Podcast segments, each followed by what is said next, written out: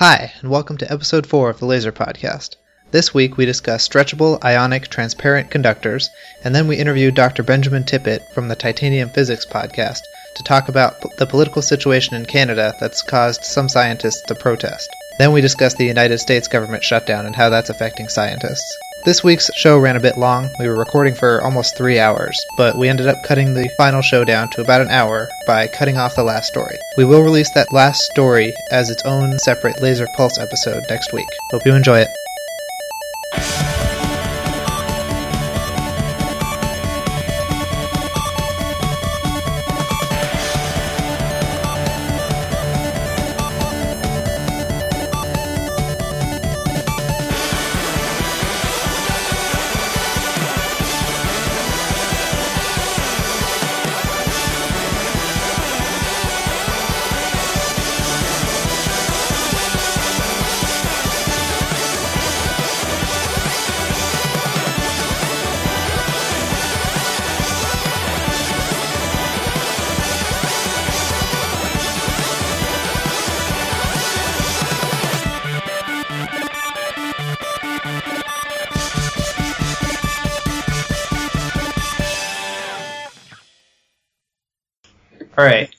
Introductions again because we did them without you, and that wasn't very reasonable. No. Oh, well. So, uh, hi everyone, welcome to the Laser Podcast. I'm Cameron Copus, and this week we have Emily, who's been on the show before, Hi. and Alex, who's also been on the show before. Hello. These two were on episode one, and we have a new co-host who's Greg. Hi. Hi, Greg. Do you want to uh, give your give a little bio about yourself, Greg? Uh, I'm just a PhD candidate researcher over at Arizona State University within the um, what's known as the Advanced Applied Materials Lab, where we do a lot of work with organic photovoltaic solar cells and organic light emitting devices. And you play with knives. Sounded Oh, You know that was a knife. It sounded like Very It knives. Had a knife sound to it. That was really good sound quality. spoon. Yeah, there are actually there are actually two butter knives sitting here in the cubicle gathering dust. You should put Yeah. those down. They're the same thing. it But sounds like you're prepping for a uh, five-star dinner there. They're butter knives. yeah, just but they're butter. loud. True. So anyway, the first paper we're going to talk about is coming out of Harvard, and it was published in Science in August 2013. Title is Stretchable Transparent Ionic Conductors, and the two primary authors were Christopher Keplinger and Jeong-Yun Sun, who I think were either grad students or postdocs at Harvard in this research group. Interesting. Did This is you- one of the ones you forwarded earlier, right? Correct. Did you read it? I believe I did. That's. I think so. There was a video. I think you would remember it. Oh shit. Was that one of the ones? Never mind. Don't, don't worry about it. Anyway, the, the the basic premise behind the, the paper was that they built this stretchable, transparent ionic conductor. So it just looks like a sheet of saran wrap, basically, in the picture, and yet it's a it's conductive. And uh, the video demonstration that they put up on YouTube that got a lot of hits and kind of made this paper popular was of them making a speaker out of it, and they were playing music from a YouTube video using this speaker that they made in the lab out of this transparent material. So that's that's kind of cool. Uh, okay. it had pretty good, uh, pretty decent sound quality, Yeah. but I, I, don't, I wasn't sure if that was a reflection of One- my laptop's abilities or not. Yeah, I think they recorded it with a webcam. So One thing I'm curious about, They did. um, maybe you've you found it in this in this paper, but do they talk anything about how many work cycles these things can handle? Meaning, if you stress, just strain it back over and over again, how much can it take before it starts to degrade? they didn't talk about the work cycle, but the way I understand that it works is that it's a gel electrolyte with ions in it. So it's just like a saltwater electrolyte or saltwater gel. You could use saltwater. I don't know if this is actually that. Um, with electrodes on the edges. So when they made the circle, the electrode was on the edge, and that's where they put the voltage across, and the whole middle was just this gel. So because the ions never actually cross the barrier into the electric circuit, it should be able to keep going forever, unless there's some sort of structural reconstruction. I'm talking about mechanical Yeah, wear. because it's There's a also liquid. what about I- dielectric breakdown? the dielectric, That's pretty easy to avoid. di- uh, the dielectric breakdown should be long term because that wasn't flexible. Was the dielectric was solid. Okay, It was just around the edge, so that's where they connected the, the electrodes and the dielectric I there. see. Um, Hmm. I think the the main problem that they talked about was that it could dry out, and when it's not liquid on the inside, the electrolytes can't move around as easily, and that's kind of stops transport. So basically, That's- yeah, That's pretty easy to fix. You can just have like metallic contacts kind of hidden somewhere, like on the edge of the device, and then as long as everything else is sealed up, then it should stay. You could keep it sealed and have it stay wet for a long time. yeah. This particular one, I don't think they encapsulated though. Uh, I think this was just a test of the Oh. the electrolyte. It was probably easier that way. Yeah. Yeah, encapsulation decks work. Definitely. So the way this one works is, I guess we should probably explain what any of that is. Okay. Yeah. So stretchable and transparent are pretty self-explanatory. Yes. You can stretch it around and it still works, and it is transparent to visible light. So it's not necessarily transparent everywhere, but they said that it's 99% transparent in the region of light that we can see. Is it edible? Uh, probably. Good. That's Prob- all I care Probably edible. Speakers you can eat. I, I imagine that'll sell so well. yeah. Well, why not? not? always have to replace them. Oh That's my god! really just, I want to be able to eat everything. a A laptop you can eat. A bicycle. Well, there was that guy who He ate a bicycle. He ate a plane Alex too. wants to live in the Candy Kingdom. well, talk to Just- the the evil witch in the forest that Yeah. tried to eat Hansel and Gretel. Yeah. Yeah, her house made of gingerbread. Or the Hook you up fudge guy in that in that Bubblegum. game, Or the fudge, the fudge guy man. in You get Candyland. trapped by the fudge man. Okay. Sticky encasement. Oh, his name's gonna bug me. I forget. The fudge Yeah, man? He had a Fudge- name? He had He definitely. did. They had a all name. did have name. names. Who knows? All right. Anyway, whatever. Should But- explain this. So, uh, an ionic conductor. Uh, an ionic conductor is just when you have, ex- for example, with say a saltwater gel, you've got uh, the mobile sodium and chlorine ions. They're in solution and they're charge carriers. They're not like they're not just electrons by themselves. Each like the charge carrier is just an electron, an extra electron on on a chlorine atom or a chlorine ion, or you could say the electron hole, which is basically represented by a sodium ion. And since you can have those migrating from one electrode to another, then you're capable of conducting electricity.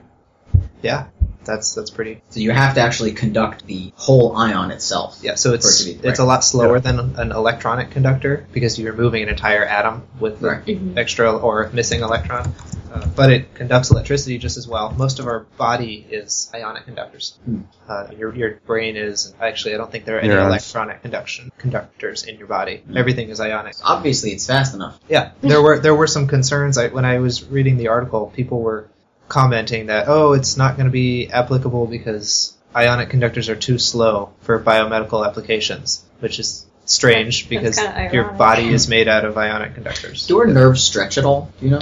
I assume so. All, They do have everything pretty long but your skeleton um, is pretty uh, flexible. Your body. It You wouldn't believe stretches. how Yeah. elastic blood vessels actually are. Total derailment. It's Gloppy the Molasses Monster, who is renamed to Gloppy the Chocolate Monster in the 2010 edition.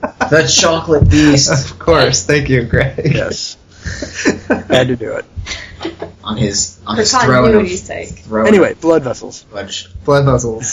yeah, they're all they're all Anyway. Stretchy, but blood vessels aren't speakers. No. So that's kind of Yet.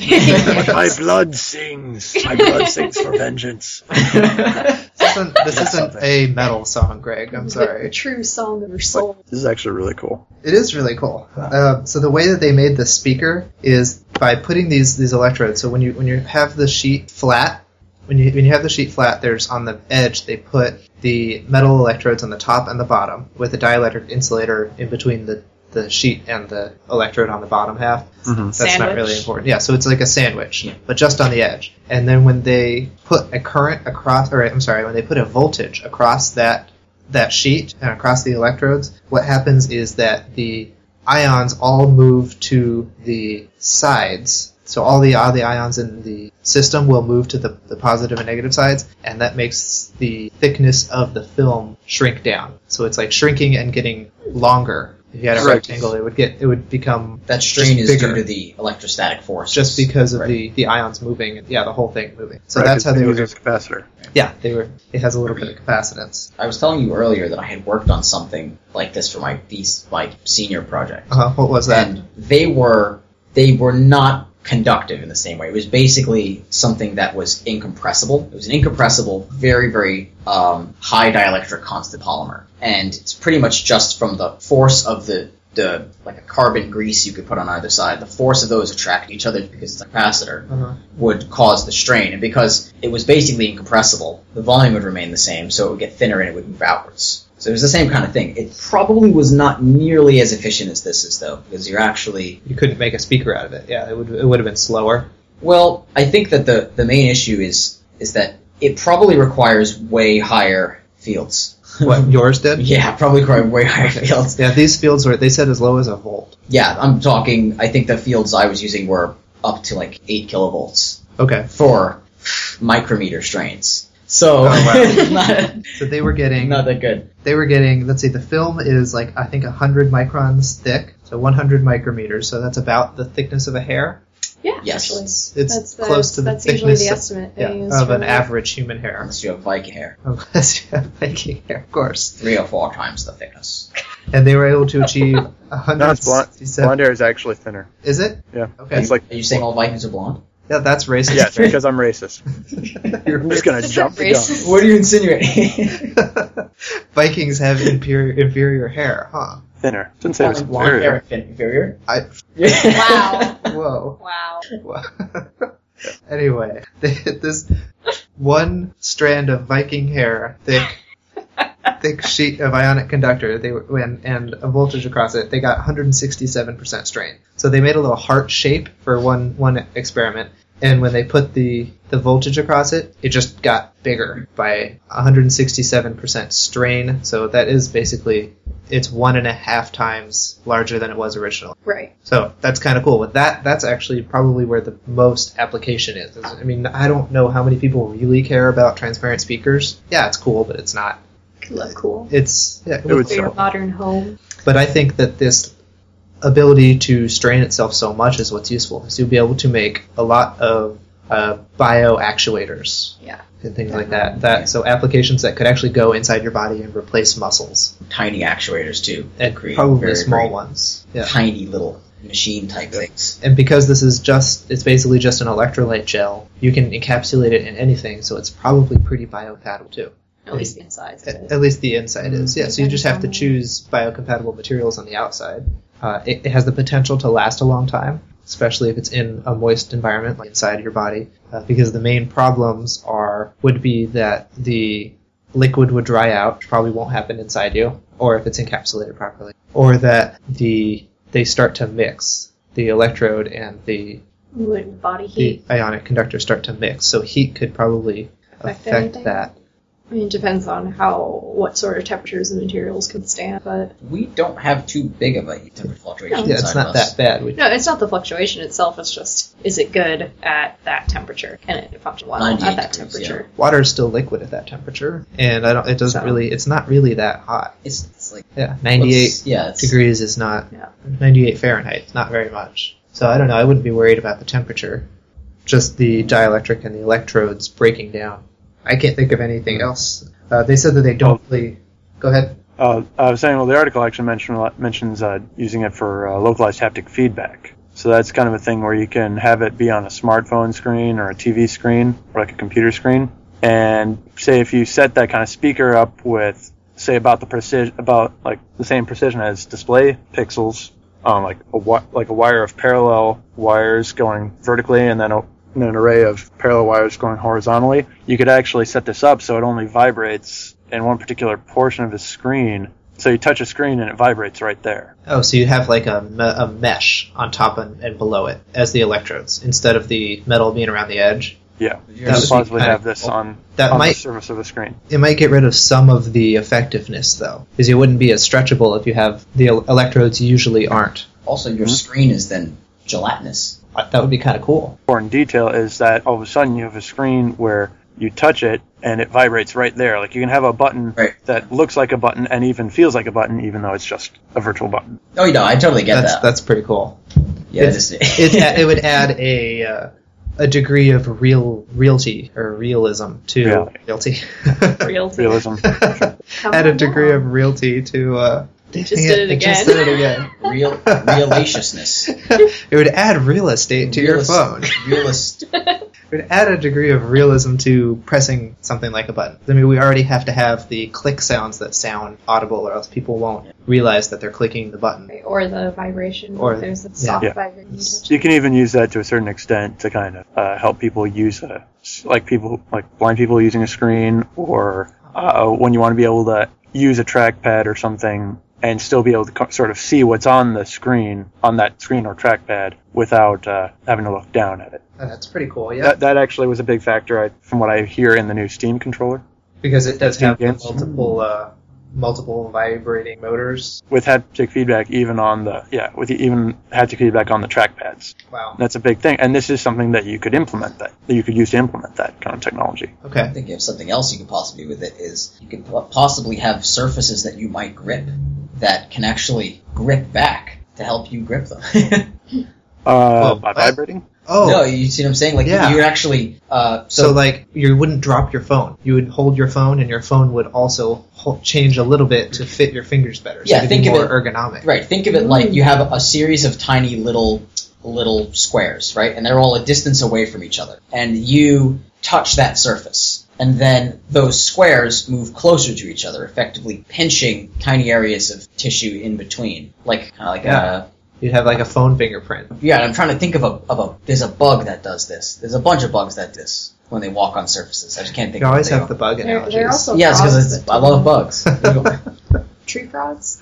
I think it's Tree- Van der Waals, but it might be that too. It's like a Van der Waals thing that they have. Like, yeah, they have the little hairs that Yeah. stick Yeah. with Van der Waals interactions. So I don't think this would work on that scale. Because these are still 100 microns thick is still bigger than Van der Waals scale. But at least the idea of you know micro shape changes Yeah. is there. It'd be interesting to see how small you can actually do something like this. How small you can get the pixels. Yeah. Hmm. It's, That's- it's a processing thing. It's a scalability. thing Yeah. More than. But we, Yeah. if you have the basic material setup that does it, it's not hard to scale. I don't agree. That's true. That's true. There's at least one application I can think of that I'm really surprised nobody has suggested yet. Well, there were brief moments in my life where I was like, I want to be like a child's toys, like you know the silly, uh, the weird materials that were like reject in somebody's lab that they gave to kids to play Yeah, with, like, like silly putty. Well, silly putty, Gak. Uh, there's this stuff called model magic that you can Yeah. It's like the foam Yeah, clay. yeah. Ah, that stuff's things cool. like that. That would be awesome. I wanted that to Just- be my job. You'd have to work for 3M. I think they're good at accidental, uh, commercializing Polymer accidental dis- screw-ups. uh, Yeah. Well, does anybody have a good transition? the government took my money. Yeah. All right. So I'm inviting Ben right now, or I'm calling him. But I'm on the outside. I'm looking in.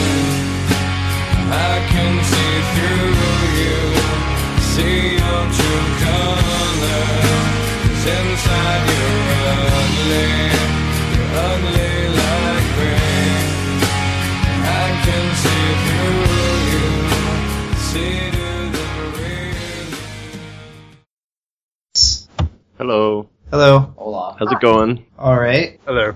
Hello. Okay, Ben. We have I'm Cameron, and we have uh, Emily, Hi. Alex, Hello. and Greg is also on Skype. Hi. Yeah.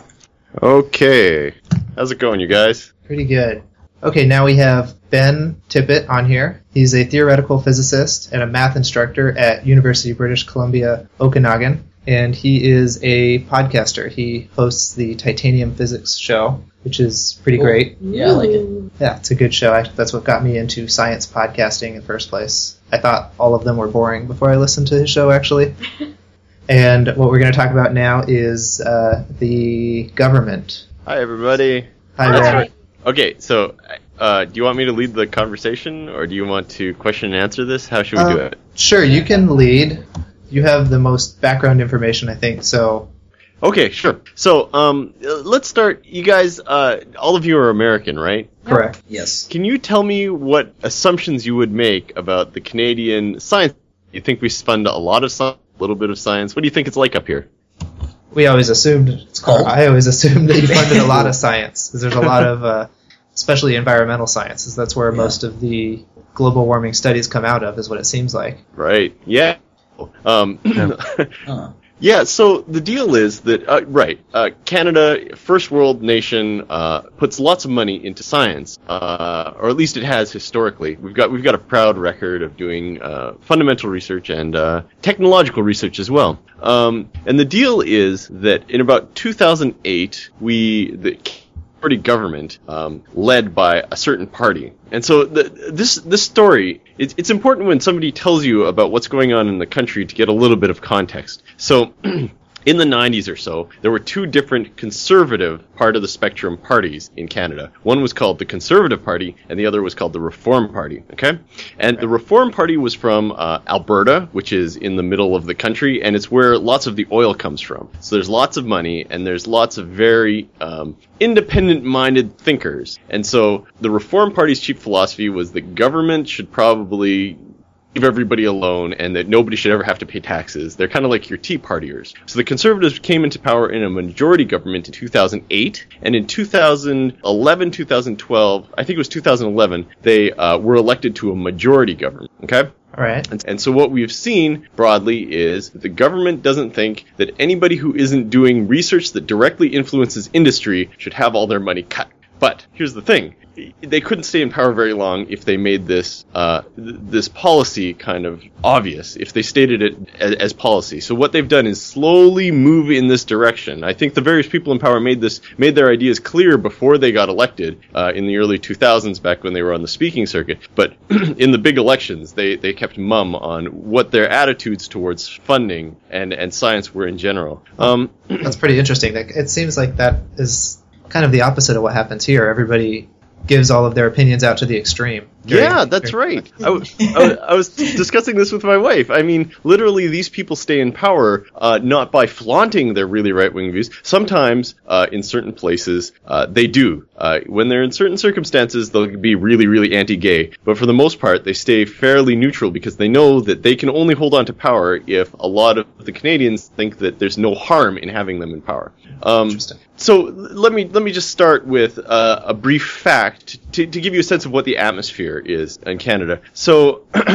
there is um, there is uh, a person in the government, a cabinet minister, minister who's in charge of science. Let me see. His title is he is the um, science minister. Oh yeah. Okay. yeah. right. He's the Of minister great of stuff, science. science. That's what he's called. He's Minister of Science. Uh, so the deal is that the Minister of Science, put in in around 2008, is a, not a scientist. He's a chiropractor. Oh, that's real. sounds science, like right? you're almost a doctor, right? Um, Yeah. chi- chiropractic isn't. Yeah, it's it's not actually medicine, right? It's It's crystals. We were talking about Chief this earlier. Massage therapists don't like them. right. Uh, and, and, and what's more, he's a creationist. Oh, okay. He doesn't understand or believe in evolution. So that's How- the Was guy. he appointed to this? Pardon me? Was he appointed to science minister? He was appointed by the prime minister. That's Okay, right. Okay. So he, just to give you a sense of, of what, what science funding is in Canada, uh, what what the science atmosphere is like, uh, the the the best guy they thought to put in the position of, of you know scientist was a guy who doesn't isn't actually a scientist and doesn't believe in science. Ridiculous. Yeah, They asked him if he believed in evolution, and he said, "Oh, humans are evolving all the time," which is just a great big, you know, that's what that's what you, if you if you asked a kid in grade eleven who fell asleep in class what evolution was, that's the kind of answer he'd give. yeah, that's what it sounds like. Yeah. Okay. So he So- got into power, and then he just decided to fund only science that he supports, or Yeah, the policy's kind of been creeping, but in essence, that's that's the way it's been going. There's several arms for science funding in Canada, um, and most of them over the last six years have gone from being where they just everybody kind of works on whatever they're good at or interested in or can justify to um, more money is deliberately spending a, a larger portion of the money. More importantly, is being spent uh, on science that not just has a technological application, but science with ties to industry. So you pretty much need some company to come over, uh, Bombardier to come over and say, "Hey, uh, you're working on a new type of metal to make tracks out of. Let's uh, let's talk." And then you go to the government to get money. So somebody, uh, in my shoes, a physicist, will will see less less money. So the government keeps announcing. It tries to be very pro science. It's funded the um, Perimeter Institute, which is uh, uh, um, a theoretical physicist physics institute in um, in Ontario. Fantastic! It was started by the guy who uh, who made uh, a billion dollars starting BlackBerry, and so he he dumped a ton of money into this basic physics research. So the government's really fond of really high, uh, really noticeable, high prestige funding uh, for science. So it'll give lots of money to people who will make the news, but not very much money to the sciences in the tr- scientists in the trenches. Um, it, it- it's pretty complicated. Uh, there, there, there's more than one way to go at exactly what they're doing, but there is a there's a big funding organization called NSERC. That stands for uh, National Sciences and Engineering Research Council, and what they do is they distribute money from the government in the form of grants to different scientists in in, in universities, right? Okay, they so, that's just like the NSF. NSF, here. yeah, Or- that's right. okay. So this organization's job is to, you know, distribute funds. And usually how it happens is the scientists kind of i the, the the council finds scientists to sit on these these committees and then decide amongst the scientists who should get the money. Um, so the federal government's done two things that are kind of heinous. First one is that it decided to give. It said, okay, we're going to increase your budget, but there, there, the, total amount of that money that's going into uh, basic research is going to dr- be dramatically increased. And what we're doing is we're going to subsidize uh, private research, research that industry should be doing for its own sake. Um, so there was a big chunk of that. So it looks like it's dramatically increasing the funding in science in Canada, but that's actually kind of a misnomer. What it's actually doing is decreasing the amount of basic science funding and then dramatically increasing the amount of, of private uh, a fund has some kind of private component to it. Um, and the second thing it did is it, it kind of you know when it when it the government gets to a point ahead of the the the uh, the NSERC committee. Uh, so when it, it chose it appointed the head of it, it appointed somebody who you know had the opinions of the government in mind, and part of those involves kind of restructuring the way science the, the big check that the government gives gets cut up and who it goes to. And it's been deliberately doing it in such a way, and I know lots of physicists who are right pissed off with this. It does it in such a way that the people, really big organizations like the University of Toronto or the University of British Columbia, really big universities that have really high profile people, the people that make the news with the, the next big thing, they get huge amounts of money, lots of support. But science is, for the most part, something that inches forward bit by bit. It's not really something that progresses by virtue of really brilliant people. Um, Yeah, it wouldn't work if you only funded MIT and Harvard. And, yeah, that's right. It, lots of the progress Yeah. comes from essentially lots of smaller people in smaller universities doing their research. It's not necessarily the most expensive or best research, but it needs to get done. Shoring up the edges, making sure all the lines are straight, and sometimes you get a really good result out of people like that. So the government is cutting their funding. And what this, I mean, it, it doesn't mean that the funding, that the, the university professors are starving, but this grant money gets gets to things like hire new faculty. It goes into things like um, hire like uh, hiring postdoctoral researchers, say. And so lots of these independent, these smaller universities can't hire their own postdoctoral. They say, you know, so I'm a postdoc. I say, hey, can you hire me? And they say, no, we don't have any money. Why don't you go to the NSERC people themselves to get money? And sure enough, the NSERC's decided that it's going to give very large uh, grants, very high prestigious grants to, to postdoctoral researchers, with the caveat that fewer postdoctoral researchers get to get these really high profile grants. Oh, wow, that So- doesn't make sense. You have to Yeah, know who's Right. going to make the science or make interesting science ahead of time. That's right. So in essence, I mean, it's very, um, it's very prestigious. It makes it makes the scientists who have done very good science in the past. It, it really supports them, but it, it, it fails to acknowledge the, the fundamental structure that, that science is kind of a social thing. That that uh, advancements are made through the contributions of all the little people instead of the you know all the little ants instead of the supernovas are the are the people who who do all the really backbreaking work in the science. And if they're underfunding them, what's going to happen is over time, if this keeps up for decades, uh, science in Canada is going to get kind of starved out in terms of basic research. Um, so that's that's the atmosphere. It's it's pretty crummy, but uh, there were protests recently uh, that, that that you asked me to Yeah, address that's, that's what I really wanted to about talk the about. mu- the muzzling of and and how they've treated federal scientists. And the deal is that the federal government, uh, through various uh, you know wings of it, does a variety of research. They do a lot of environmental research. Uh, they do a lot of biological research. They do a lot of climate change research. And the thing about this government, it comes from Alberta, like I said, the really oil-rich part of Canada. Um, the the uh, the prime minister he's never stated it explicitly, but implicit in almost everything he says in public is that the oil that's drawn out of the ground in Alberta is the most important thing in Canada. Is it? Is And so- it? How how much money is that really for the economy? Is it? It's well, people. It's it's it's a very. I think it's actually pretty small. I think it's less than ten percent of the overall economy of Canada. But um, he he really likes it, and everybody's talking about it. Specifically, everybody's talking about the oil sands. Have you heard of the oil sands? Yeah, that's the Oh, yeah. pipeline that goes through Canada, comes Yeah. to the United States, right? Yeah. Well, I, technically, The the, the tar sands. Every, everybody Oh, yeah. calls them the oil sands to, to kind of whitewash the fact that it's. I mean, it's it's essentially this tarry muck. It's the same stuff that they put. You know, they seal the cracks in the uh, in pavement with. I, Okay. Technically, I think it's called pitch and not tar, so it's like the pitch sands. But everybody called them the tar sands until these government guys came in and started calling them, oh, they're they're the oil sands because we get mm-hmm. oil out of them. so the process of extracting like usable petroleum from from the ground when when essentially it's this mix up of, of this gunky petroleum with, with sand and, and stuff. The process for extracting that's really different than the process that you use to get crude oil out of the ground where you just dig a hole. You kind of have to scoop it out with, you know, put it in the back of a truck and then take it to be refined and then they do all this weird processing and it's fairly expensive. Um, so oil sand production goes up and down depending on the price of oil. So uh, in the last 10 years, the oil sand production jumped really high back when in, in the early 2000s when oil suddenly oil oil sand production was was profitable. But then when when oil, in 2008 when the um, when the price of gas tanked and it became really cheap, suddenly it wasn't profitable enough to extract oil from the oil sands, and the northern Alberta economy tanked. Okay.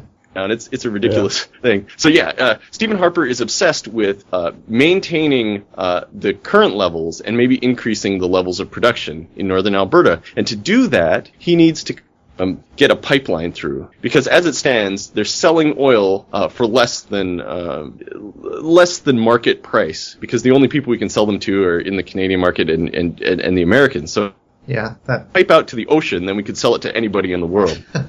so that's essentially why they're trying to build a pipeline through the United States. They're also trying to build a pipeline that goes east that will go out through the Bay of Fundy, and there are also plans to build a pipeline going west across the Rocky Mountain. And everybody hates all of these pipelines because they're all kind of bad ideas. Because yeah, I mean, there's the people running these things aren't the most trustworthy of people. They tend to lie a lot, and the oil, the, the the product that they're shipping through the pipeline, it doesn't stay on the surface of water. Like it's denser than water, so it sinks to the bottom whenever there's a leak. So if there's a leak near a river, the the gunk will hit the ground and then sink to the bottom of the river. And the only way to clean it out is to dredge the river All right. out the bottom. Like it's ridiculous. Uh, and so they, they, they- there's all these plans to expand it. And Stephen Harper, the the prime minister, uh, he really wants it to go through because he knows that um, doing so will make the people who support him lots and lots of money.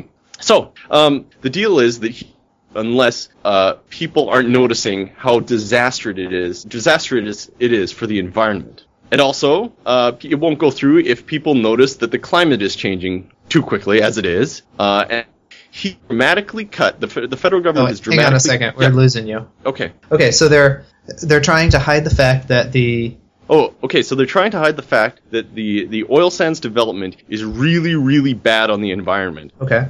Um, and so what the federal government has been doing is it's been cutting funding to right? Because if everybody says, "Hey, global warming is real," maybe we shouldn't be exploiting the tar sands. Uh, that'll shut the tar sands down. If we say, "Hey, uh, you can't build a pipeline in this particular area because if there's a leak, you'll devastate the stream," it goes down. If we, it, it'll, it'll get shut down. If we say, "Hey, you can't process the uh, the the waste products of of oil extracted in northern Alberta the way you're currently doing it because it's polluting all the rivers around it," it'll get shut down, or at least it'll slow the, the oil companies down. They'll have to do a little bit more of environmental impact studies.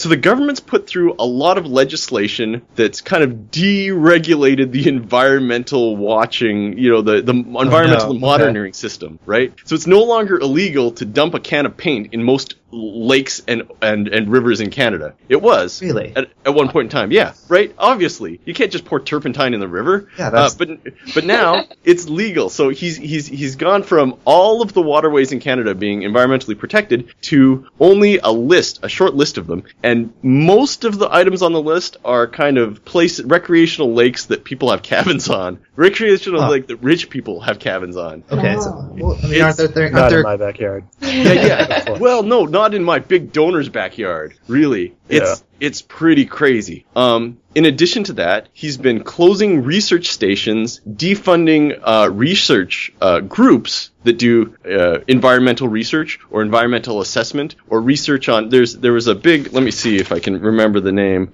Uh, several laboratories got cut. Um, there's something called the Polar Environmental Atmospheric Research Laboratory, right up north. Okay, yeah. They monitor global warming. Cut. Doesn't exist anymore. They killed off the Environmental Assessments Act. They killed off. They do massive cuts to to fisheries and oceans. The make sure that all the fish are still alive. Cut, right? Cut all these environmental federal environmental protection programs. There was a there was an in Ottawa, eh, sorry, in Ontario, in the province of Ontario, that had did research on small on lakes essentially. Okay. And and they they over the last several decades since they've been open, they came up with lots of interesting results about say how pollutants spread in lakes and how long it takes a lake to be clear clear itself of pollutants. Uh, so that was a federally funded laboratory it Yep. got its cut, right? So there's a kind of a theme here, which is climate change, environmental protections. He's been defunding them. In addition to that, there are laws that say, or there, there are policies that say the federally funded scientists, so the sun, scientists working for these federally run uh, laboratories, aren't allowed to go to international conferences to speak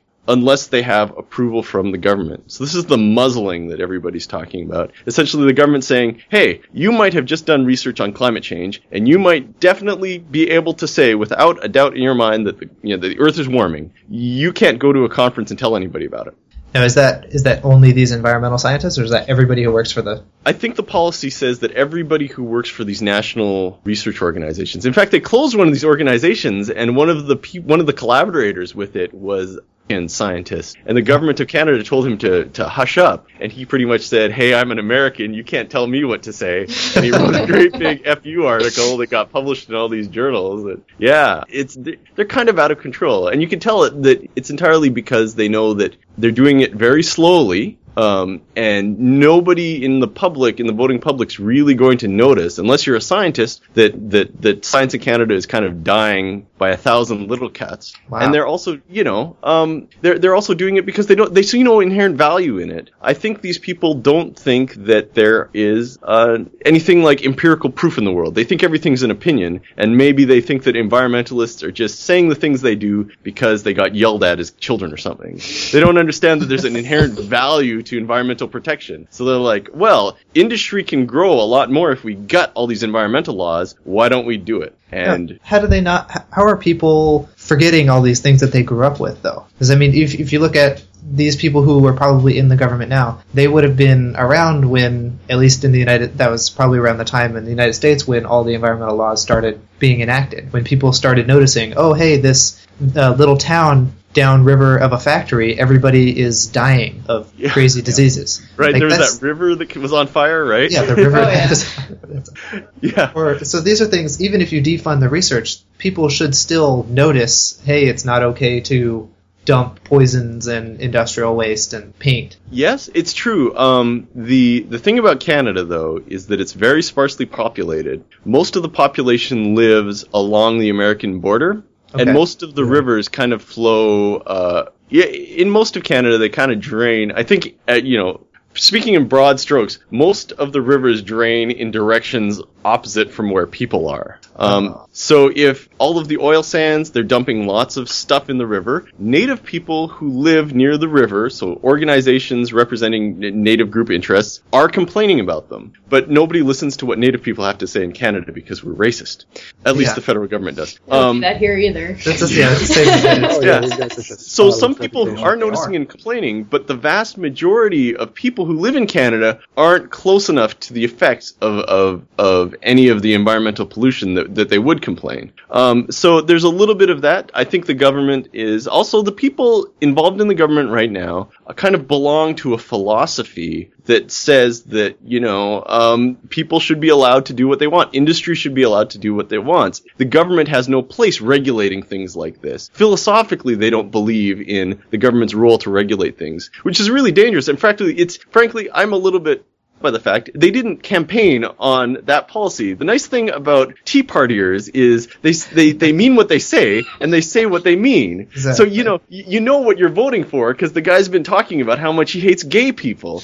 Oh, we look out Hey. half the time. They don't even enact the, some of the budget stuff that they need Yeah, to do. thank goodness. Well, I mean, your government's shut down right now, so Yeah. they're doing yeah, what that. they can. But uh, I mean, the, the, these current uh, you can't assume that most Canadians support this these these policies. I, there's tacit support, I guess, because we're not in the street burning the parliament down. But Yeah. um, you can't assume that they've supported the policies even though they've elected them, because the, the people running for election in this case, they spent absolutely no time on the campaign trail talking about what their personal policies were. So are, are scientists really the only tips. ones noticing this? Are are there? I mean, is, is everybody aware that the these research policies are changing? Because I know Uh, that there were the science protests recently. That's what kind of prompted this. That's right. Well, I mean, so th- these things get reported on the uh, the the Canadian news network, so the CBC, the Canadian Broadcasting Corporation. Okay. It's um, so I've heard. I think it was like uh, Rush Limbaugh or somebody called it a uh, like an arm of the Canadian government, but it's not. It's a it's, it's its object is it's called a crown corporation. So it's a corporation who exists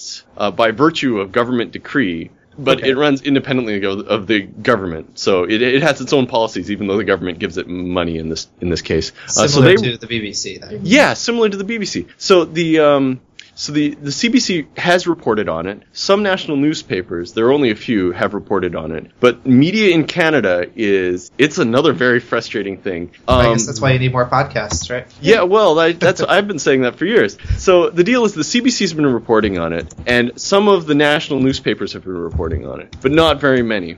Um, It's not seen as a big deal. It's not seen as a big deal, and because a few people are calling the shots in terms of editorial content, suddenly everybody who's speaking to most people think it's not a big deal. It's kind of a ridiculous situation where we've got media media concentration has led to the fact that nobody knows what's happening in terms of the government's misdeeds unless you listen to the CBC, which is getting fairly frustrating. You can tell the people doing the reporting are like, why isn't anybody picking up? Night after night we talk about science degrading, Yeah. the, the, nobody's nobody's taking the uh, the federal government to task on this. It's unfortunate that everything's so political. I don't like to come on these science podcasts and tell about talk about Yeah. the political system, but they had a minority government, and what that means is they're beholden to the other parties. They can only exist as a government as long as the other parties don't gang up and vote them out. Um, and so they couldn't do things that were as extreme as they're currently doing back then in terms of cutting uh, environmental regulators because if they got too crazy with it, all the other parties would gang up and vote them out. But now they're in a now they're in a position where they have a majority. It's going to be another two years of dramatic cuts. We'll see if there are any scientists with any money by the time this is all over. Wow. Okay. Now, does this muzzling really prevent? I mean, you mentioned the the one American scientist who wrote a big article, but does the muzzling really prevent somebody from just writing everything up and posting it on their blog? It does. If you do, you'll get uh, you'll lose your job. Okay. All right? well, and science jobs serious. are hard to phase when there's massive science cuts. I mean, in the United States, there are these crazy science cuts right now. Like the world is full of Ronin scientists with no funding. yeah. um, but the uh, but yeah, so jobs are precious in this day and age, and you'll have somebody in maybe a senior position. Uh, on the one hand, you'll they'll feel like it's their responsibility to report the science that they've the results they've come up with. But if they do, they risk uh, being made an example of, and they'll lose their job. And it's while it would be nice if we could see hear lots of people sacrificing themselves for the sake of, of, of bringing the message forward, I don't think it's going to happen. I mean, I think it's unreasonable to expect someone, and it's not like there aren't people already discussing the science. It's not like that American guy made all that many waves in Canada when he when he spoke against the uh, the muzzling of federal scientists. If if if you did manage to be a whistleblower uh, and bring your data forward and say your results, everybody would nod and smile because they would be the results everybody you know. The, Everybody already expects it. Dumping benzene in the river is horrible for fish. Yeah, we know. Uh, you know, the, the the globe is warming. Yeah, we know. And then he would lose his job, right? And Okay. it wouldn't be as big an issue as it you know should be Edward if there were Snowden justice in the world. Yeah, Just- okay, so just because most scientific papers aren't so revolutionary, yeah. it wouldn't really matter. Well, I, I I'm not sure if they're banned from publishing because I think the government's really concerned with image control. So, and it knows that nobody, n- no journalist is going to read a publication. Um, but That's they, uh, true. Oh, but they're uh, they're they're really concerned with you know uh, large things like holding a press conference. Uh, there were times when people would go out and hold press conferences, or you know phone a reporter and tell them about your research, uh, or talk to reporters about your research if they came came calling, or you know going to an international conference and, and giving a talk. Um, and these are the things that that they're not allowed to do. Okay. Wow. Yeah. So it's a bummer. That's a big, a huge bummer. That's if Yeah. they got federal funding. Yeah, well, no, okay. So not if they got federal funding, if they're employed by the government. So if I received an NSERC grant, say, uh, if I was at a university but got funding from the government, I could still do whatever I wanted. Okay. Uh, so incidentally, so I tried to find a, a, a Canadian journalist, like a science journalist, to talk to you guys about this today. Yeah. Uh, because you know I'm not the best spokesperson for the journalists. All have their facts lined up in their head, and they're great at telling stories. And obviously, this rambling tale I've told you, not all that linear, right? Um, oh, that's what editing is for. yeah, that's right. uh, but I found so I talked to some some of my journalist friends. Jour- Canadian journalists don't know about the fact that the NSERC, the National uh, Science Funding or- Organization, has been restructured to cut out basic science. Really? You know, by, to, well, to starve out. They're not. It's not killed it, but it is starving it out slowly. Is that Um, this this this quote says uh, from John McDougall says scientific discovery is not valuable unless it has commercial commercial value. Yeah, that that's essentially what's happening. So it looks like the government is increasing science funding, but they're only increasing science funding if it has commercial value, demonstrable commercial value, right? Which is The guy- ridiculous. yeah, they wouldn't find the if if the guy who invented the transistor was doing his work today and hadn't you know if the transistor hadn't been invented, they wouldn't fund it. But you know if he was making a better transistor, they would. So Okay. it's like So things the- like what's the the uh, neutrino search? Uh, oh, the Sudbury Neutrino Observatory. yes, that Uh, one. That's you're- what- basic what- research.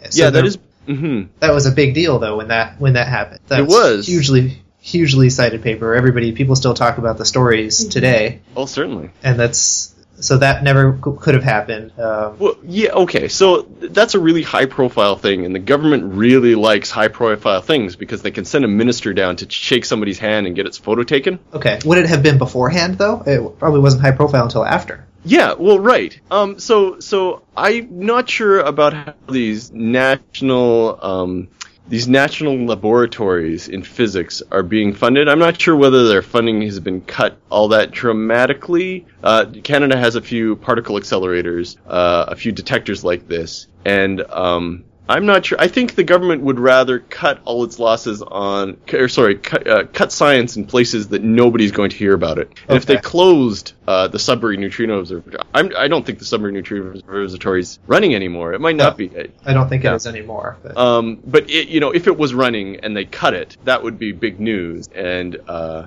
and the prime minister doesn't want the fact that he hates science to be the news. So I don't think I think he, in his calculus he wouldn't cut something that large, but he might not allow for it to be funded in the first place. Especially because then you have the narrative of, oh, we're trying to have a high standard for research, so we're only going to, you know, fund the higher profile, bigger. Yeah, the, the people who've already found fancy things and have really big research groups. And it, I mean, so part of it's fantastic. And he's he's had a lot of photo ops bringing some very impressive scientists into Canadian research organizations because he's willing to spend so much money on the superstars. But all of the, you know, all of the basic science and the basic training of scientists is kind of being cut back on. Okay. Have you heard anything about the funding going to these? Uh, I guess the easiest way to call them is the fake research organizations that will do that. They do politically charged uh, research and come up with uh, a result that's Oh, well, favorable it's to the real? government. Yeah, it It's a real happens, it happens here at least. Yeah. There's Really? lots of there are a lot of studies that have said global warming is not happening, it's going down, or this doesn't affect anything. Carbon dioxide doesn't matter.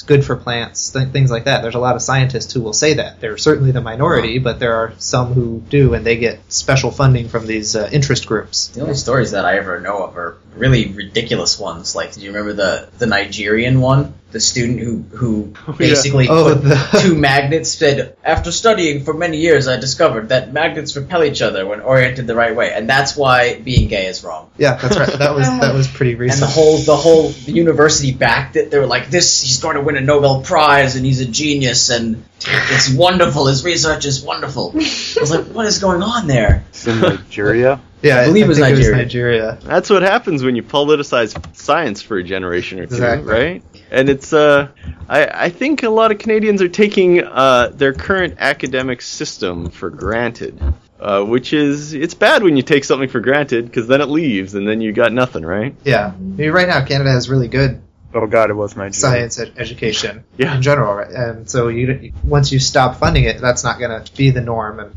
Yeah, it's not. Yeah, science isn't something that can just go back if you throw a million dollars at it. It's Yeah. something that can only grow and thrive if you're willing to spend money over generations. It takes a lot of years to It does. build Yeah. the structure, infrastructure. Yeah, well, there's a lot of social infrastructure that goes into it. Um, so, you know, what you'll see is there'll be people who can't get any funding to get any graduate students. And then maybe they'll settle down in another country. And you won't have the next generation of, of uh, uh, graduate students or, or, or Or those graduate students will get some other job and they won't even go into science. Then there's nobody around to even be a.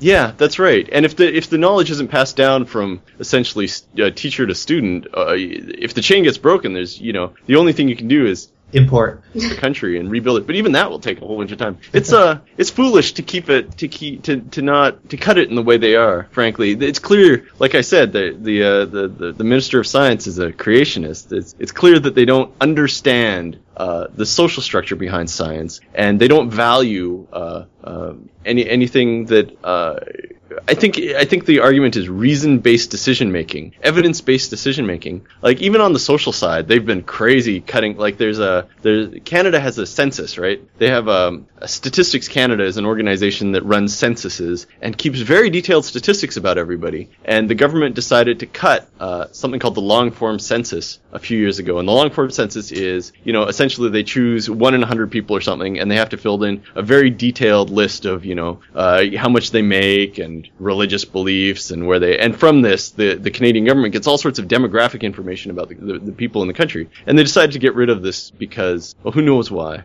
Probably because if if a population better information, then it will believe rhetoric. Uh, and so it's uh, the the whole atmosphere of decision making in Canada these days is entirely bananas. I don't know, guys. Yeah. All right. Well, they do that here. They they have uh, what's a good example is the uh, the drug testing every uh, social service recipient, like welfare or food Oh. stamps. Uh, they wanted to. You, you were telling me about the service. yeah, Kevin. people. I think Kevin was talking about it, but yeah, there there are a lot of people who want to run a drug test on every single recipient of uh, welfare or food stamps to make sure that they're not taking any illegal drugs. Yeah. and if they are, they lose it, What and that would find? cost more than giving them the the food in the first place. I place. think it was it was about four percent. They found four percent of the people on welfare Yeah. uh, lost their their eligibility due to these drug testing, and that's that's ridiculous because those those four percent you lose is negligible in comparison to the amount of uh, the money you save by losing that four percent is negligible in the amount of money that you spend by drug testing everybody. Yeah. but they Yeah, still yeah. think this is a genius idea. Like they don't realize that just the same result over and over again. It just doesn't work anywhere for the same exact reason. They still Yeah, I mean, they just uh, the, this ideology doesn't believe in information-based decision making. So if if you know, fine, you have you have a hypothesis. Governing isn't a science, right? So you say, well, maybe this policy will work. If you find out that it doesn't, if somebody brings you clear statistics saying that you're crazy, maybe you should change your mind. But they don't. That's probably so many people are anti-science. They don't believe in statistics, and or they don't they're they don't have the background to be able to understand. That's right. That's why we need more science podcasters capturing everybody's hearts. There you go. All right. Well, Ben, thanks for thanks for talking to us. Yeah, Thank thanks very very much. much. Thank you. I've been I've enjoyed it. Um, good luck with your show, you guys. I really like it. All right, great. Thank you. Thanks. Okay. Take care. See you. Thanks. Bye. That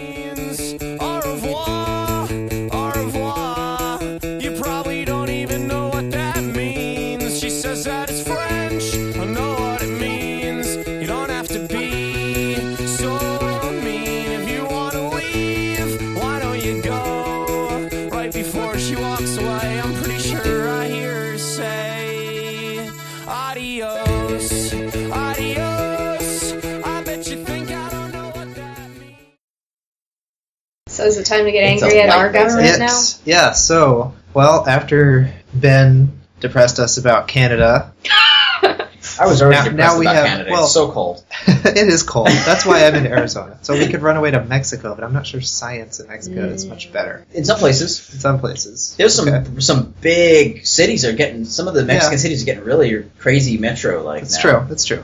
Uh, I think Guadalajara actually has quite a bit of uh, advancement going on there. The tech industries are starting to get bigger there. It might just be manufacturing though, but if there's manufacturing, there's probably R and D there. So, we have the potential to run away to Canada, or I'm sorry, to Mexico. Mexico. Mexico. So, yeah, after talking about Canada, I guess it's only fair to uh, talk about the stuff that our own government is putting us through. And uh, hopefully, it's only temporary. But the uh, the government shutdown is kind of messing up research and science for uh, all of us right now. Is that you why? guys are Is that why finding out and some stuff. weird things happened to Newman's in our group? Uh, no, No. Okay. I don't that's a little bit different. Okay, I won't ask. So what? Yeah, the I, I'm sure any American out there knows that right now. Well, hopefully not by the time you're listening to this. uh, I think we'll release this in three weeks. So if it's still shut down, that's pretty bad. I'm looking forward to it. I'm looking forward to the outright collapse of You the know what? government. Right Bring now- on the anarchy. This is the worst anarchy ever because you can't even buy a gun. Because the You can't buy a gun. no, you can't buy a gun because you can't get a gun permit right now. The Oh. I the organization that sells or that issues gun permits is shut down. Although the way it worked is that nothing, there's no background checks. So So that means nobody will sell you a gun. no, not that nobody will sell you a gun, but that it means that they can't require a background check to send you a gun. They That's still how I do. it worked. No, they, still do. It's still the law that there has to be a background check. Enough time has not passed in order for complete anarchy where Yes. everyone just goes laws. so right now it's Does the this worst- mean? Does this mean we'll finally have a boom in 3D printed lower gun receivers? Because well that was okay. like the one part that's The- actually regulated. the FBI is still active and the NSA is still active, so they're still uh, listening to this podcast as we record it. Yes. I'm not going to incite you guys to do anything. I'm just saying there's people out there who probably are like, yes, let's make guns now oh, there are. from scratch. There are. With If I, 3D to printer. make, if I had to make like Mad Max apocalypse weapons, first thing I would build is just like a saw blade catapult. What about that boomerang? No. The kid with the boomerang in Mad Max was the best. Yeah, but a boomerang is hard to use. But that kid dude did it. He was a little kid and he Yeah, 'cause was he cutting probably- people's heads off with boomerangs. That's because he grew up in the back. wild ass like wasteland desert where they're Australia? Just, they're just brutal, crazy junkyard people. Of course, true. he's got mad Well- skills. everybody knows, everybody in the United States at least, should know that the government is shut down. So the reason is that the House and the Senate have not agreed on a bill. So on October 1st, there was no more money to be allocated to government resources. So everything that is not essential, or what did they call it? Not, yeah, it is non-essential government. but non essential is the, not the legal word. Oh, whatever. Not every non-essential thing is shut down. Right. So that means all of the nearest to my heart is that NASA is shut down Womp. completely, 97%. almost almost completely. So NASA is uh, it- it's pretty important, I would say. Uh, we spend a lot of money. We spend almost 0.1 percent of our entire budget. Uh, which is ridiculous that it's that low, but it's still a lot of money. We spend a lot of money, and we do very, very important science with NASA. I mean, even on the last show, we talked about Voyager leaving the solar system, but right now there's nobody there to look at Voyager's data. So Voyager is out there sending back data. Nobody is looking at it, analyzing it, or anything. Uh, even the the Mars rover oh yeah. Right. uh, Curiosity that is only has like a short mission time is on Mars driving around doing science. It doesn't really have that long before it'll stop working. Hopefully, it lasts as long as Phoenix did. Uh, but that is shut down completely. It's in standby mode. There's nobody controlling it. It's we sent it all the way to Mars, and then we just decided, oh, sorry, you just sit there and rot basically to waste time while while the government figures out its stuff. Isn't that the one that's partially powered by a nuclear battery kind of thing? I think they all are partially. Hmm. Uh, no, no, maybe not. I think I just I'm sent- looking it up. those. Oh, power source. It's powered by radioisotope thermoelectric generator, Okay, They're like all- the Viking One and Viking Two landers. awesome. Phoenix was not. Is it? Phoenix was at least partially solar because that was part of why it died. But it did Oh. Phoenix was that so- was that stationary one, wasn't it? I forget. It's the issue with solar. Spirit and Opportunity were covered with dust solar powered, right? And the little tiny one that was in the 90s. on Mars. Uh, I don't fan. know for sure. Let's just have a fan. Yeah. Powered. You have a reserve battery that you recharge a battery that in the event that the power falls too low, But it, there's also Blow dust storms that last like months. you can wait. Good way.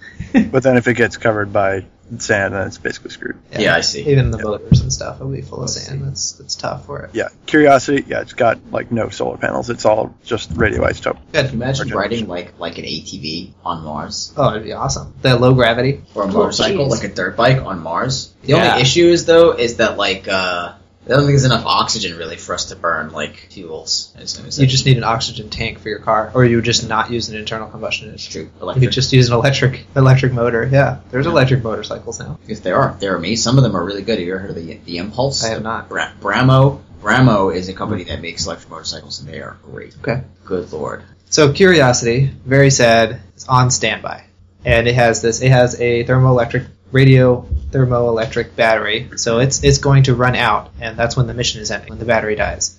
And right now, it's not doing anything. It's just sitting there, gathering dust and not doing anything at all. Uh, all of the the twitters for for all of the NASA missions are shut down too. And actually, part of my, my favorite, or one of my favorite parts about this was looking at the sign off twitters for some of them.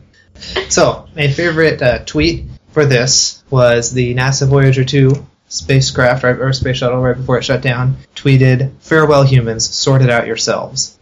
Uh, Pretty awesome because Good. it's it's leaving the solar system pretty soon. Well, maybe not pretty soon, but it's it's headed out that way, and they are uh, shutting down the, the control center for it. Right now, that Twitter account is actually suspended, so I don't know why. Suspended. But yeah, They're making a big deal out of this whole government. Sh- it's not even the government Yeah. shutdown is not just about oh there was no budget or we didn't figure out. It's literally they're trying to make an example. They're trying to prove some kind of point or something. Oh yeah, they actually Yeah. tried shutting down uh, the Mount Vernon plantation, Jefferson's old place. really.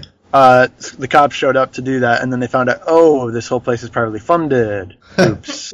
Yeah, yeah. cute. I think it's it's ridiculous the things that they're doing. How So can this for- be resolved? How can it be resolved? Yeah. Uh, if John Boehner, uh, all he has to do is agree to, to let them vote. Because right now there are enough Republicans in the House who are willing to pass a, co- a budget including the Affordable Health Care Act. Okay. It's just he will not. There's a very small core group of the Republicans that don't uh, That won't that fold. don't want anything. They've been actually blocking the joint conference that's normally supposed to happen once both chambers have passed a version of the bill. Yes. Okay, that's what I I wasn't clear on. Like, okay, it's happening, but um, how do we stop? Yes. So there- How do we not get to Mad Max levels of anarchy? Right now, it's at levels of. Business would be booming for you, Alan. I'm telling you. Shit. yeah, everyone would be buying crazy leather I stuff. got no guns. No, but they just crazy leather leather outfits are the most important part of the apocalypse. That's how you get the gun. and the motorcycle. On the motorcycle. Okay. Does anybody have anything to say about this? Other than that, we're upset and hope We're- that everybody just gets over it. Very upset. So right I'm now, all mad, right. and I'm angry, and I don't know why. Yeah. So so right know. now, there's a lot of people who probably aren't affected by the government shutdown. Uh, it's business as usual for everybody who isn't non-essential. But it turns out science is one of those non-essential things, and that's very bad. So what's happening right now in, in science is that all of NASA is shut down, uh, like we talked about. So that means that the even the ISS is almost at or is is at like minimum operation level. NASA's not communicating with them. Thankfully, it's international, so. Uh, the other countries are still doing their stuff, but just not the United States part.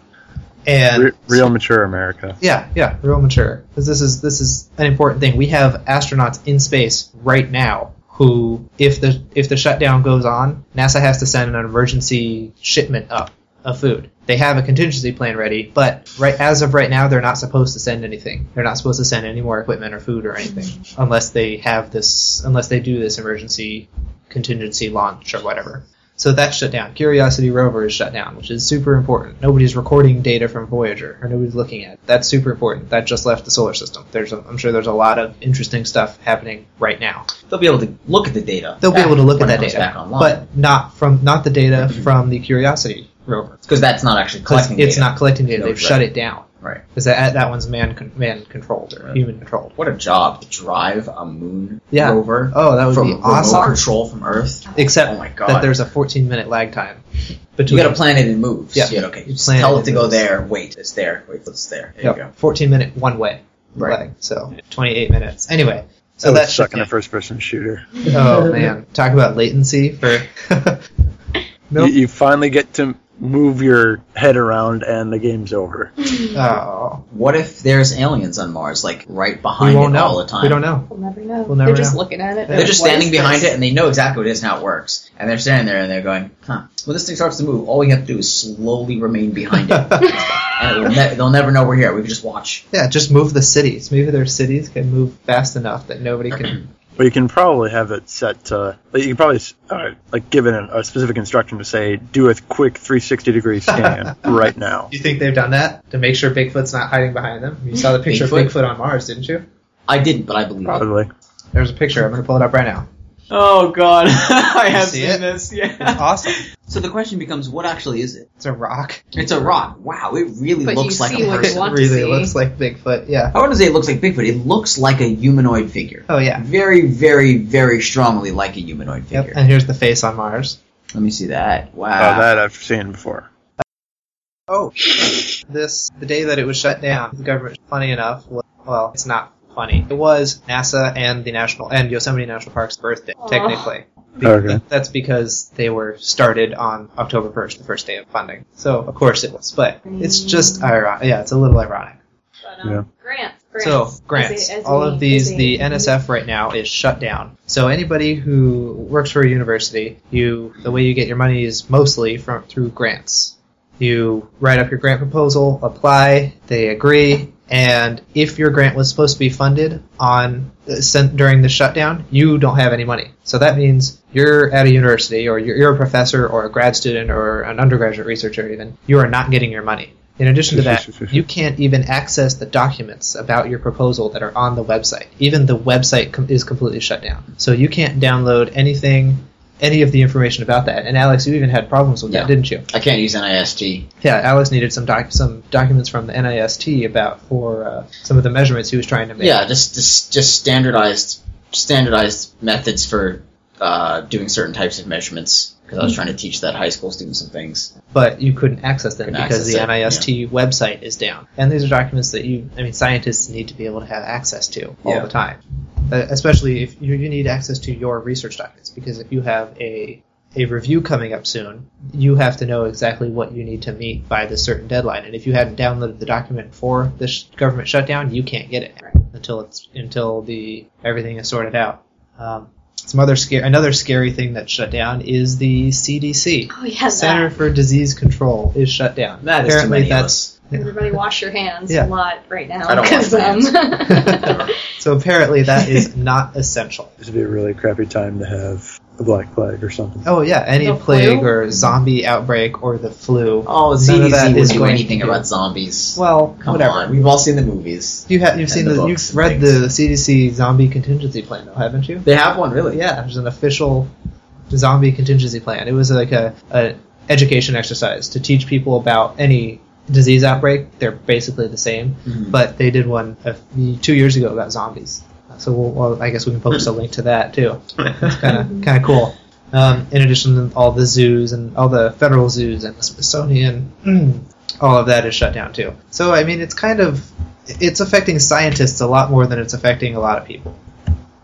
Uh, and a lot of these people are there's a lot of professors just sitting around. They have nothing to do because they can't do their research because they, they haven't gotten their money or the, that they were supposed to get on that day. Yeah. And it's hard because you plan everything around getting things on exactly this day. You need it then Yeah. because you have to spend sixty thousand dollars on that day, and you can't you can't do it. Uh, so this is this is messing up a lot more than just the Affordable Health Care Act. As a student that's kind of in the interim from project to project, I'm looking for professors to work with, I um, am a little concerned about will I be paid research? Will I be able to work with anybody? Yeah. Will they want to hire a grad student right now? they can't even pay the ones that are they already have in their laboratory. Yeah, it's kind of scary. So hopefully this doesn't last very long, but I don't know.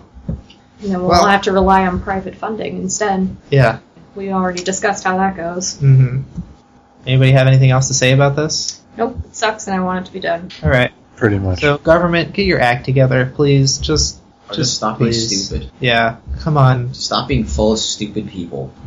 Let us go back to work so we can make all those gadgets that you love so much. Yeah. Yeah. Everybody just stop yelling at each other and just stop killing each other, and then we could all have space colonies, and we could all be doing like crazy stuff. We spend all of our war money on space and, and, and technology instead. We'd have awesome solar panels everywhere, no energy problems. We'd probably have cures for cancer and AIDS, and we'd have amazing things that Probably, are way, but- way well, more. I But mean, right now, being science ridiculous, but fe- you know, funding science funding is less than one percent of the federal budget. that's pretty ridiculous considering that we spend you know hundred billion dollars on a tank or something like that, Yeah. and we can't spend hundred billion dollars on you know On clean any renewable energy for everybody. Yep, it's it's like, ridiculous. And people like to make jokes, of, or people, there are whole books published about stupid things, stupid research projects that the government's funded, which is fine, but the total government spending, research spending, is nothing compared to the rest of the budget. right. Right. So and the, the stupid projects were probably a tiny portion of the total science oh, spending. Oh, yeah, absolutely. And the total science spending was negligible. Yeah, and even those stupid projects almost always give valuable research. I mean, you don't apply for a grant if it's not going to be valuable. Yeah. You might, but they're not going to approve Who it. Right. Well, Yeah. speaking of research that was funded by the NSF that won't be hap- going on right now, that wouldn't be going on right now, uh, and something that's a lot less depressing. And stretchable, transparent ionic conductors are awesome. They are. And the government is uh, not so awesome. They're not awesome. Not No. And it doesn't get better in other countries either. It's no better in Canada. because everyone is human Yep. and everyone is pretending they're experts in things. I that think that's not. why Let's we need a government out of uh, robots or lasers or scientists. Yeah, Yeah. like those self-assembling. Uh, Self self-assembling government. I'm not sure if that's even better. This is why I would say I, I want all the credit for Skynet. You'd All love right. that. Well, thank you for listening to Laser. Um, I want to thank Emily and Alex and Greg for, for being here. And thank You're you welcome. to Ben Tippett for uh, letting us call him. And he it sounds like he did a lot of research and he gave us a good summary of Yeah. the uh, the situation in Canada. He so did his own entire episode for He, us. he handed it to basically, us. yeah, yeah, we could call him foreign correspondent Ben Tippett. yeah. Please, he sounds like he's from Minnesota. well, I mean, so. that's what I've told you. You, you sound just like a Canadian, Greg. I'm surprised we made it this far without anybody mentioning that. All right. So again, thank you for listening to Laser. Uh, if you want to send us any comments about this or any past or future episodes, uh, you can send us an email at contact at laserpodcast.com. You can leave a comment on the website at laserpodcast.com. Uh, we aren't on iTunes still when we're recording this. We will be when it's released. But we are on the Stitcher app. So if you want to listen to the episodes without going to the website and downloading them, the Stitcher app is a great way to do that. Uh, you download the app to your phone or iDevice or computer, or just go to the website, and it streams the episode to you uh, right then. You don't have to download anything.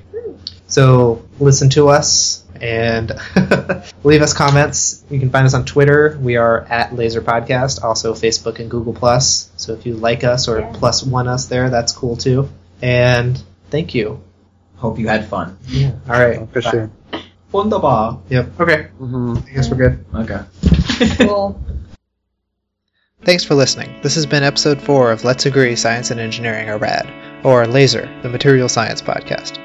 Please send any feedback, complaints, or corrections to contact at laserpodcast.com, or you can leave a comment on the website. You can follow us on Twitter at LaserPodcast and like us on Facebook or Google+. You can find us on both Stitcher Radio and in the iTunes podcast store, where you can give us a rating or leave comments for any other potential listeners. Our intro music is Open from the band Crying, and our outro music is Dreams Are Maps from The Wild. You can find more information about this show in the show notes on the website. Thanks. Bye.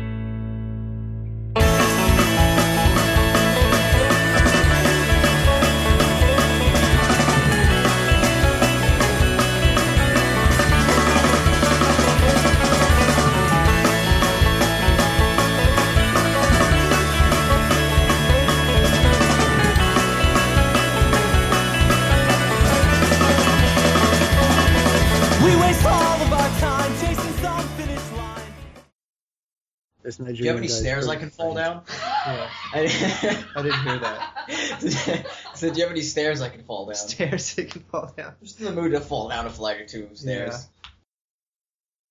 Well, Then stories get stuck in your head because of lasers. because Lasers. laser. This is the laser podcast, Greg. Because of misshapen brain cells.